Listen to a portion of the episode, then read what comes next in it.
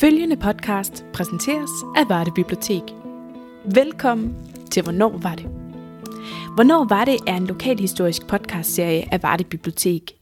I serien smelter lokalhistorien i Varde Kommune sammen med Danmarks historien, når vi dykker ind i de begivenheder, der har formet vores lokalsamfund. Vi fortæller de historier, der gemmer sig under tagene, i de små byer, i gaderne, i plantagerne og i klitterne – Kort sagt i hele Varde Kommune, fra Vejers til Agerbæk, fra Ølgod til Blåvand. Velkommen til.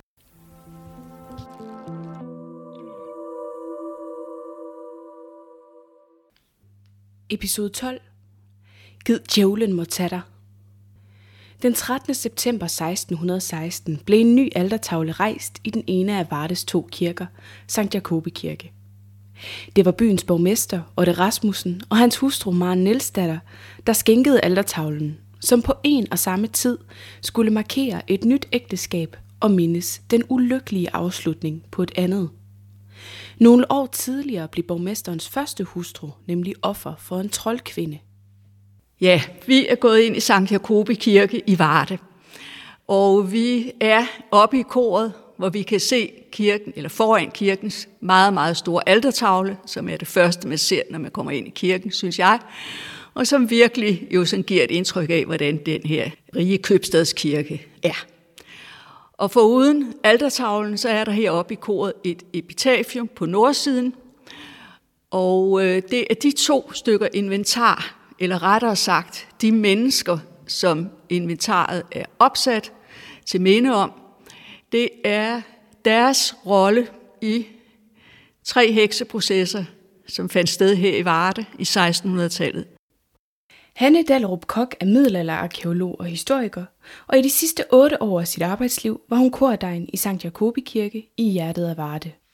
Det betyder selvfølgelig, at jeg har øh, nogle interesser, og en af dem er jo så at se på kirker, og selvfølgelig den kirke, jeg selv har været ansat i, på kirkeinventaret, og så også byens historie, og så er det jo nogle gange, at tingene begynder at hænge sammen, og det er det, der er sket her, at øh, vi har i Varde Kirke en i Sankt Jakobi Kirke en altertavle og et epitafium oppe i koret.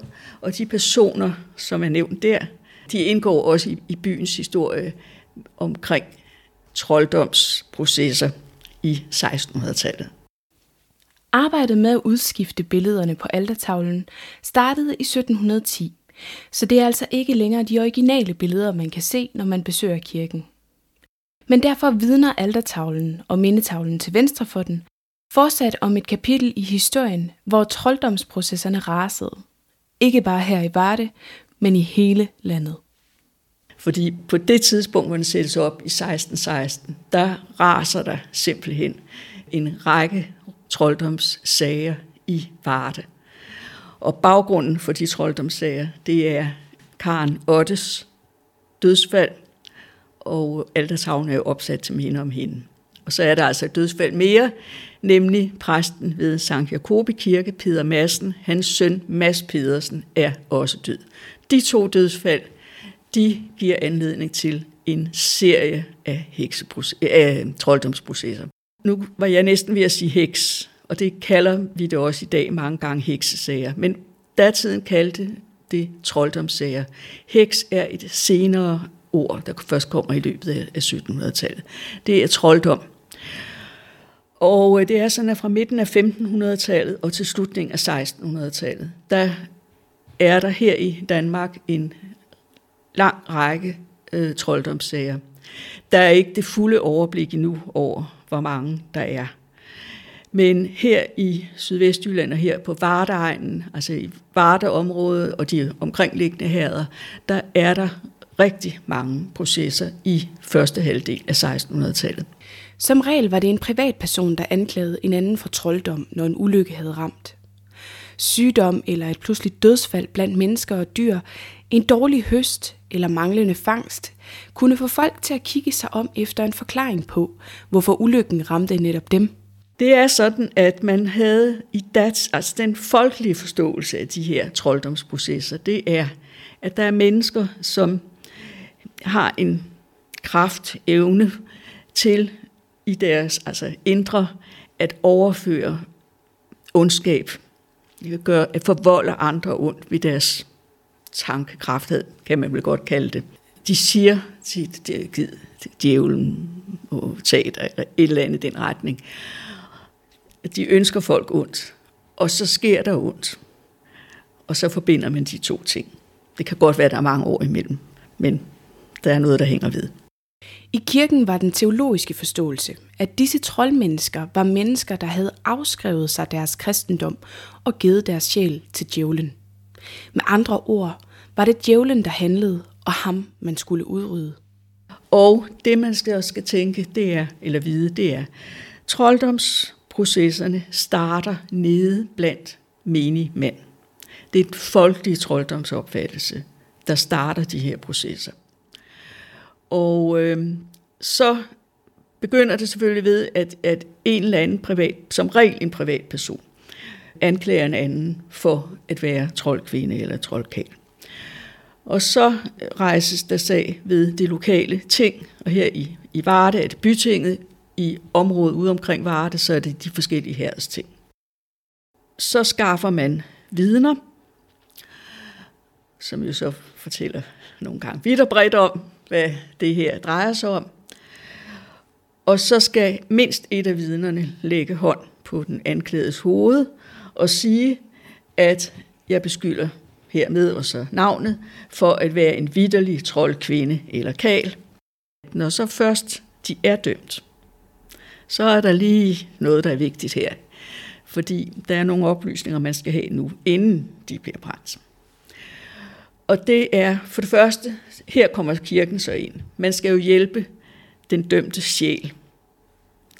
Og det vil sige, at man skal gerne have vedkommende over i det hensides. Man skal gerne have vedkommende til enten at bekende, øh, altså tilstå den forbrydelse, der er tale om. Men det andet er, at man har en, også igen en, en hvad skal jeg sige, folkelig forestilling om, at de troldkale, øh, troldkvinder, de opererer ikke enkeltvis. De danner roder, altså sådan selskaber, der mødes.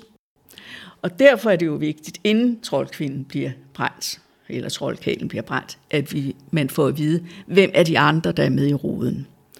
Og det betyder jo så, at vedkommende bliver lagt på pinebænken, og det er pinebænk, tortur, vil vi kalde det i dag. Og så forsøger man jo så at presse alle oplysninger ud af vedkommende. Og sådan kunne en anklage altså føre til en hel række sager, hvor den ene anklagede angav den næste, som angav den næste, som angav den næste. Der kører fra omkring 1610 til omkring 1630 her i Vardeområdet en rigtig mange processer med det her. Og en af dem, den vedrører så Karen Ottes død. Der var sket to dødsfald. Den ene var Karen Otte, borgmesterens hustru, og den anden var præstens søn. Selvom vi har et ret godt kildemateriale om trolddomsprocesserne i Varde og omegn i denne periode, ved vi ikke helt præcist, hvornår dødsfaldene fandt sted, eller hvem der rejste anklagerne mod byens hyrdekone. Hendes navn var Ellen Clemens. Hun bliver brændt den 14. november 1614, og det er formentlig foregået ude på Galjebakken, der lå nord for byen. Så det her med, at man nogle gange forestiller sig, at det er inde på torvet og så videre, de her troldkvinder er blevet brændt, det kan man godt glemme. Det sker uden for byen, og det har jo blandt andet noget at gøre med, at der er også noget, der hedder ildfare. Så det var ikke så godt, hvis nu det var ind med, at der var blevet bybrændt bagefter. Inden hun blev brændt, havde Ellen Clemens bekendt, at hun havde udført trolddom. I kilderne kan vi se, at Ellen angav op mod 17 andre mennesker. Det var først og fremmest andre troldkvinder, hun fortalte om, men hun angav også den mand, som var hendes rodemester, Nils Ebsen. Ellen erkendte også, at hun var involveret i de to dødsfald. Siger hun så med hensyn til de her to dødsfald, så Peter Massens barn, det har øh, to roden, de tog livet af ham, og det var de lige gode om. Så er der Karen Ottes død, og der bekender hun, at øh, ja, Grunden til, at hun øh, ville, at Karen Otte skulle dø, det er, at sidste år, det har så været i 1613, der døde en af Karens køer. Hun har jo gået og passet køerne ude i Vardekær, og en af de køer, der tilhørte Karen, døde, og så bad Karen Ellen om, eller bed, at hun skulle øh, flå huden af den og give hende, sådan at hun kunne få den. Og det gør Ellen, og det har hun selvfølgelig haft stor umage med. Og så giver hun, øh, afleverer den til Karen, og hvad får hun i løn for det? Hun får en kande øl. Og hvad får Karen for huden? Hun får syv mark. Og det er Ellen ikke tilfreds med. Så hun lover Karen en djævelsfærd, og straks har hun også befalet sin dreng, som hed Rikont, at han skulle bruge sin trolddomskunst. I denne sammenhæng er en dreng ikke betegnelsen for et lille barn, men derimod en hjælpedjævel, der for eksempel kunne have skikkelse af et dyr, eller i sjældnere tilfælde være en smuk ung mand. Men Ellen fik også hjælp af andre troldkvinder.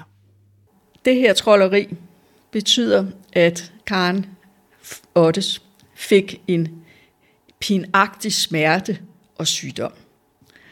Og de gjorde det sådan på den måde, at nogle gange så var hun hissig under sine fødder, som om de skulle brænde af. Det føltes det åbenbart for hende. Og andre gange så kunne hun ikke være ved jorden, altså hun ikke kunne stå, stå op. Hun kunne ikke spise noget uden ganske lidt hvide. Ellen tilstod en række andre ting, der tilsammen giver os et indblik i, hvordan man i sin hverdag kunne risikere at komme ud for trolddom i 1600-tallet.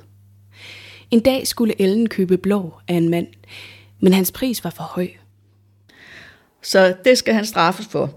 Og så sørger Ellen for, og hun får hjælp fra drengene i roden, at forhindre et skib, som skulle være sejlet afsted med en last, der blandt andet var ejet af den her mand, Nissen, og så af byens anden borgmester, Tamsen, en last med skulder, og det er altså rødspætter, flønder.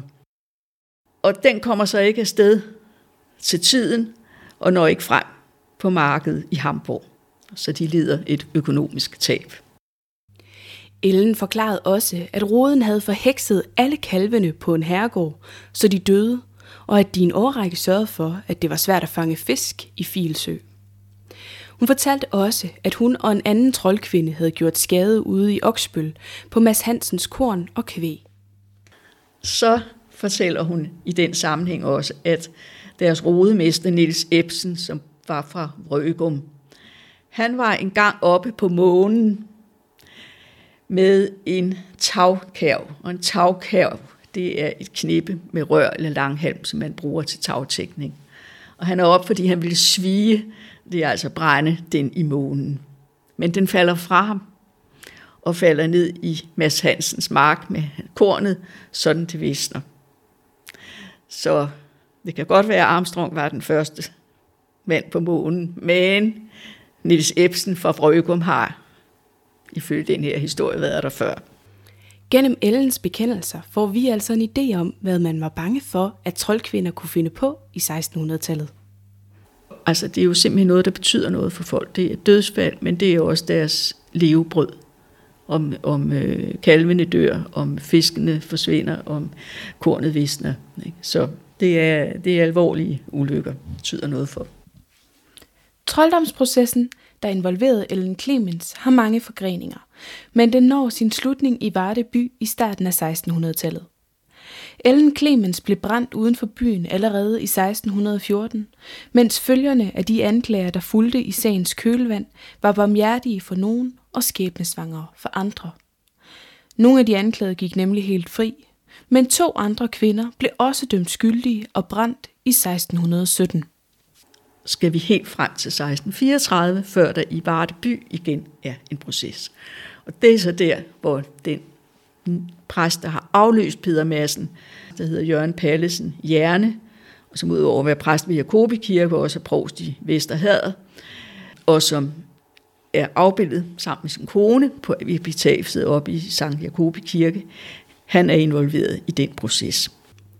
Sagen fra 1634 var imod Katrine Jakobsdatter, som boede i Skovbogade, det vi i dag kender som Storgade. Det var en mand ved navn Morten Knudsen, der først anklagede Katrine for at have forhekset både hans kone og hans hest. Katrine Jakobsdatters vrede var blevet vagt efter, at Morten ikke havde givet hende lov til at køre med ham til markedet i Kolding. Efter en del på styr blev Katrine fængslet på rådhuset, og vi kan se, at hun fik lov til at have sit lille barn ved sig i fængslet. Efter anholdelsen af hende lavede byfoden og seks mand en opgørelse over, hvad Katrine og hendes mand ejede.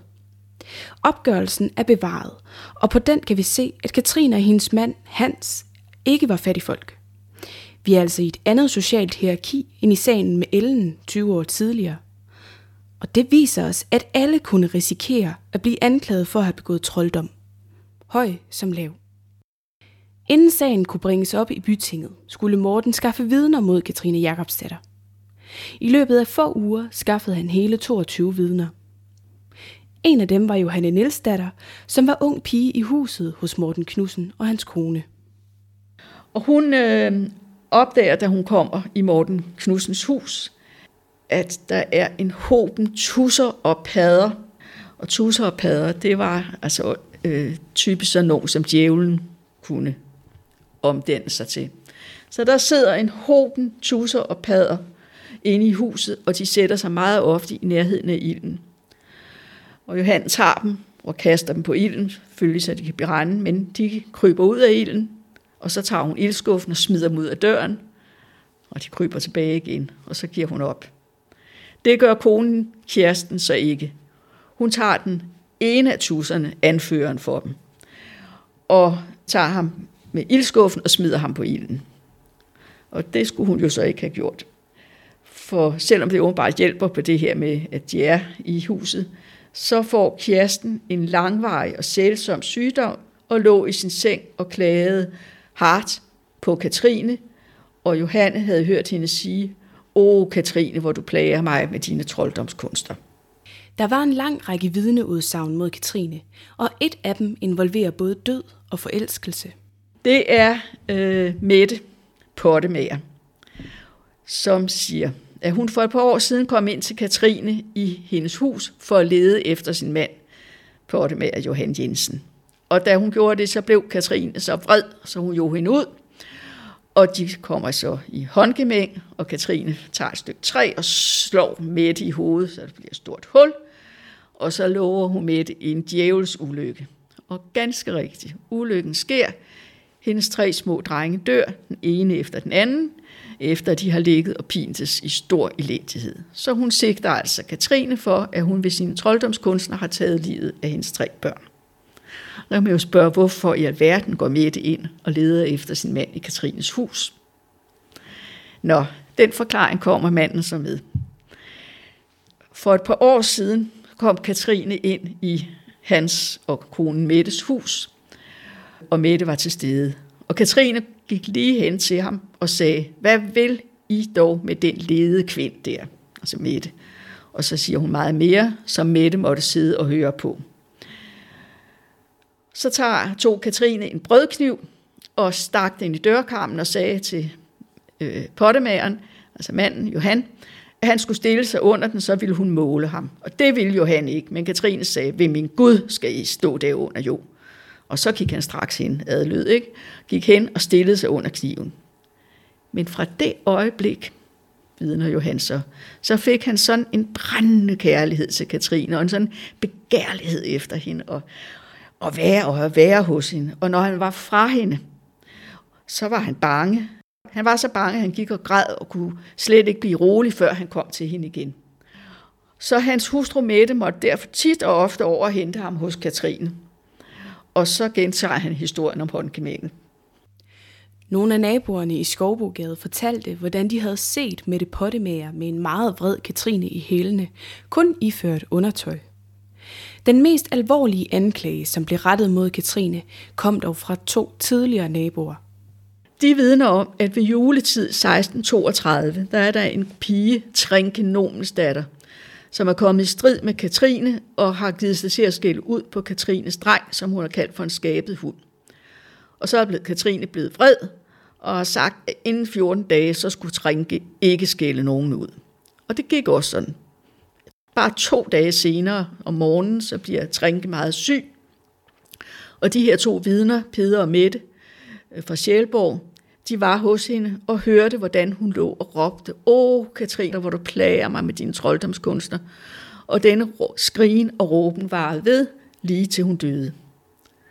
Og da Trænke var død, så gik hendes mor, Agnete Rasmus, op til Katrine og sagde, jeg skal fly dig på en klonesil, for du har taget livet af min datter ved dine øh, trolddomskunstner.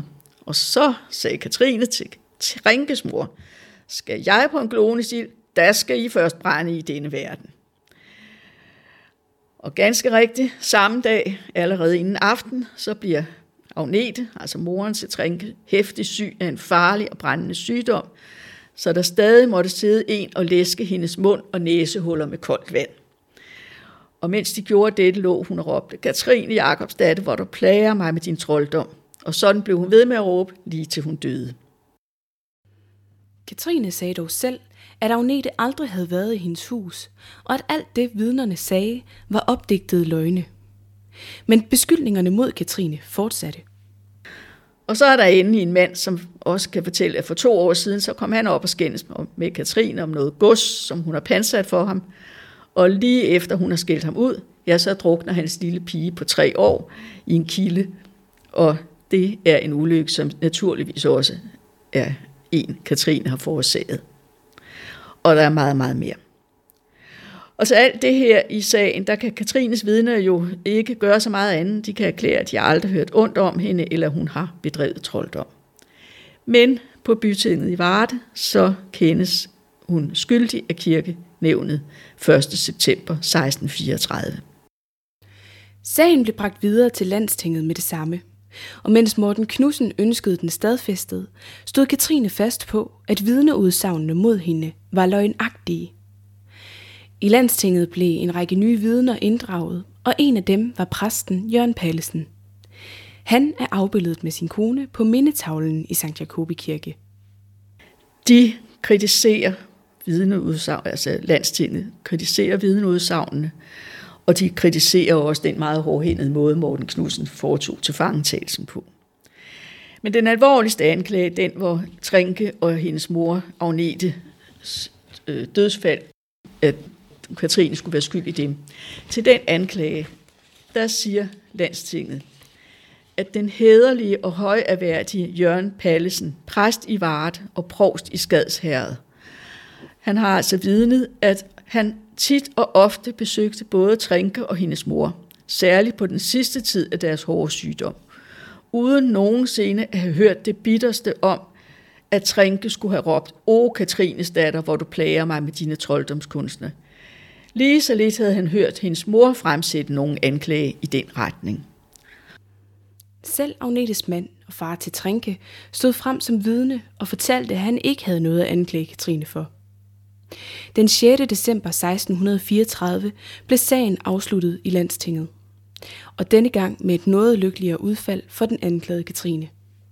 Hun bliver frikendt, med mindre der senere skulle ske noget. Og jeg vil sige, man må næsten håbe for hende, at hun derefter har rejst fra byen og har fået sit liv et andet sted. Sagen om Katrine Jakobsdatter blev den sidste trolddomsproces, vi kender fra Varde by. Men der opstod stadig sager rundt omkring i det, vi i dag kender som Varde Kommune. Altertavlen i St. Jakobi Kirke blev sat op midt i, at trolddomsprocesserne rasede i byen, og selvom tavlen i sig selv er smuk, vidner den også om en tid, hvor angsten for ulykke, trolddom og djævlen har fyldt i hverdagen. Både for dem, der frygtede at blive ramt af ulykker, men også for dem, der stod for skud, når nogen skulle anklages. Var man først blevet peget på som mistænkt i en trolddomssag, kunne det markat klæbe sig til en resten af livet. Du har lyttet til Hvornår var det præsenteret af Varde Bibliotek. Podcasten er tilrettelagt af mig, anne Sofie Birknes, og redigeret af Asbjørn Skovs Ende. Research og manus til dette afsnit er lavet af Malene Frost Langvad. Musikken i podcasten er skrevet og indspillet af de dygtige talentelever fra Varde Musik- og Billedskole, Peter Schmidt, Sigurd Nilling, Liv T. Hansen og Sofie Lønborg. Stor tak til Hanne Dalrup Kok for at fortælle om trolddomsprocesser i Varde. Hvis du vil vide mere om, hvornår Varde eller bibliotekets andre tilbud, så kan du se mere på vores hjemmeside www.vardebib.dk. Du kan også følge Varde Bibliotek på facebook.com vardebib. Vi opdaterer løbende om alle de mange spændende aktiviteter i Varde Kommunes biblioteker. Hvis du vil hjælpe andre til at finde podcasten, så giv gerne Hvornår var det stjerner eller anmeldelser. Der kommer nyt afsnit den første i hver måned. Har du ris, ros eller idéer til lokale historier, du gerne vil høre mere om, så kan du altid skrive til mig på abia Tak fordi du lyttede med.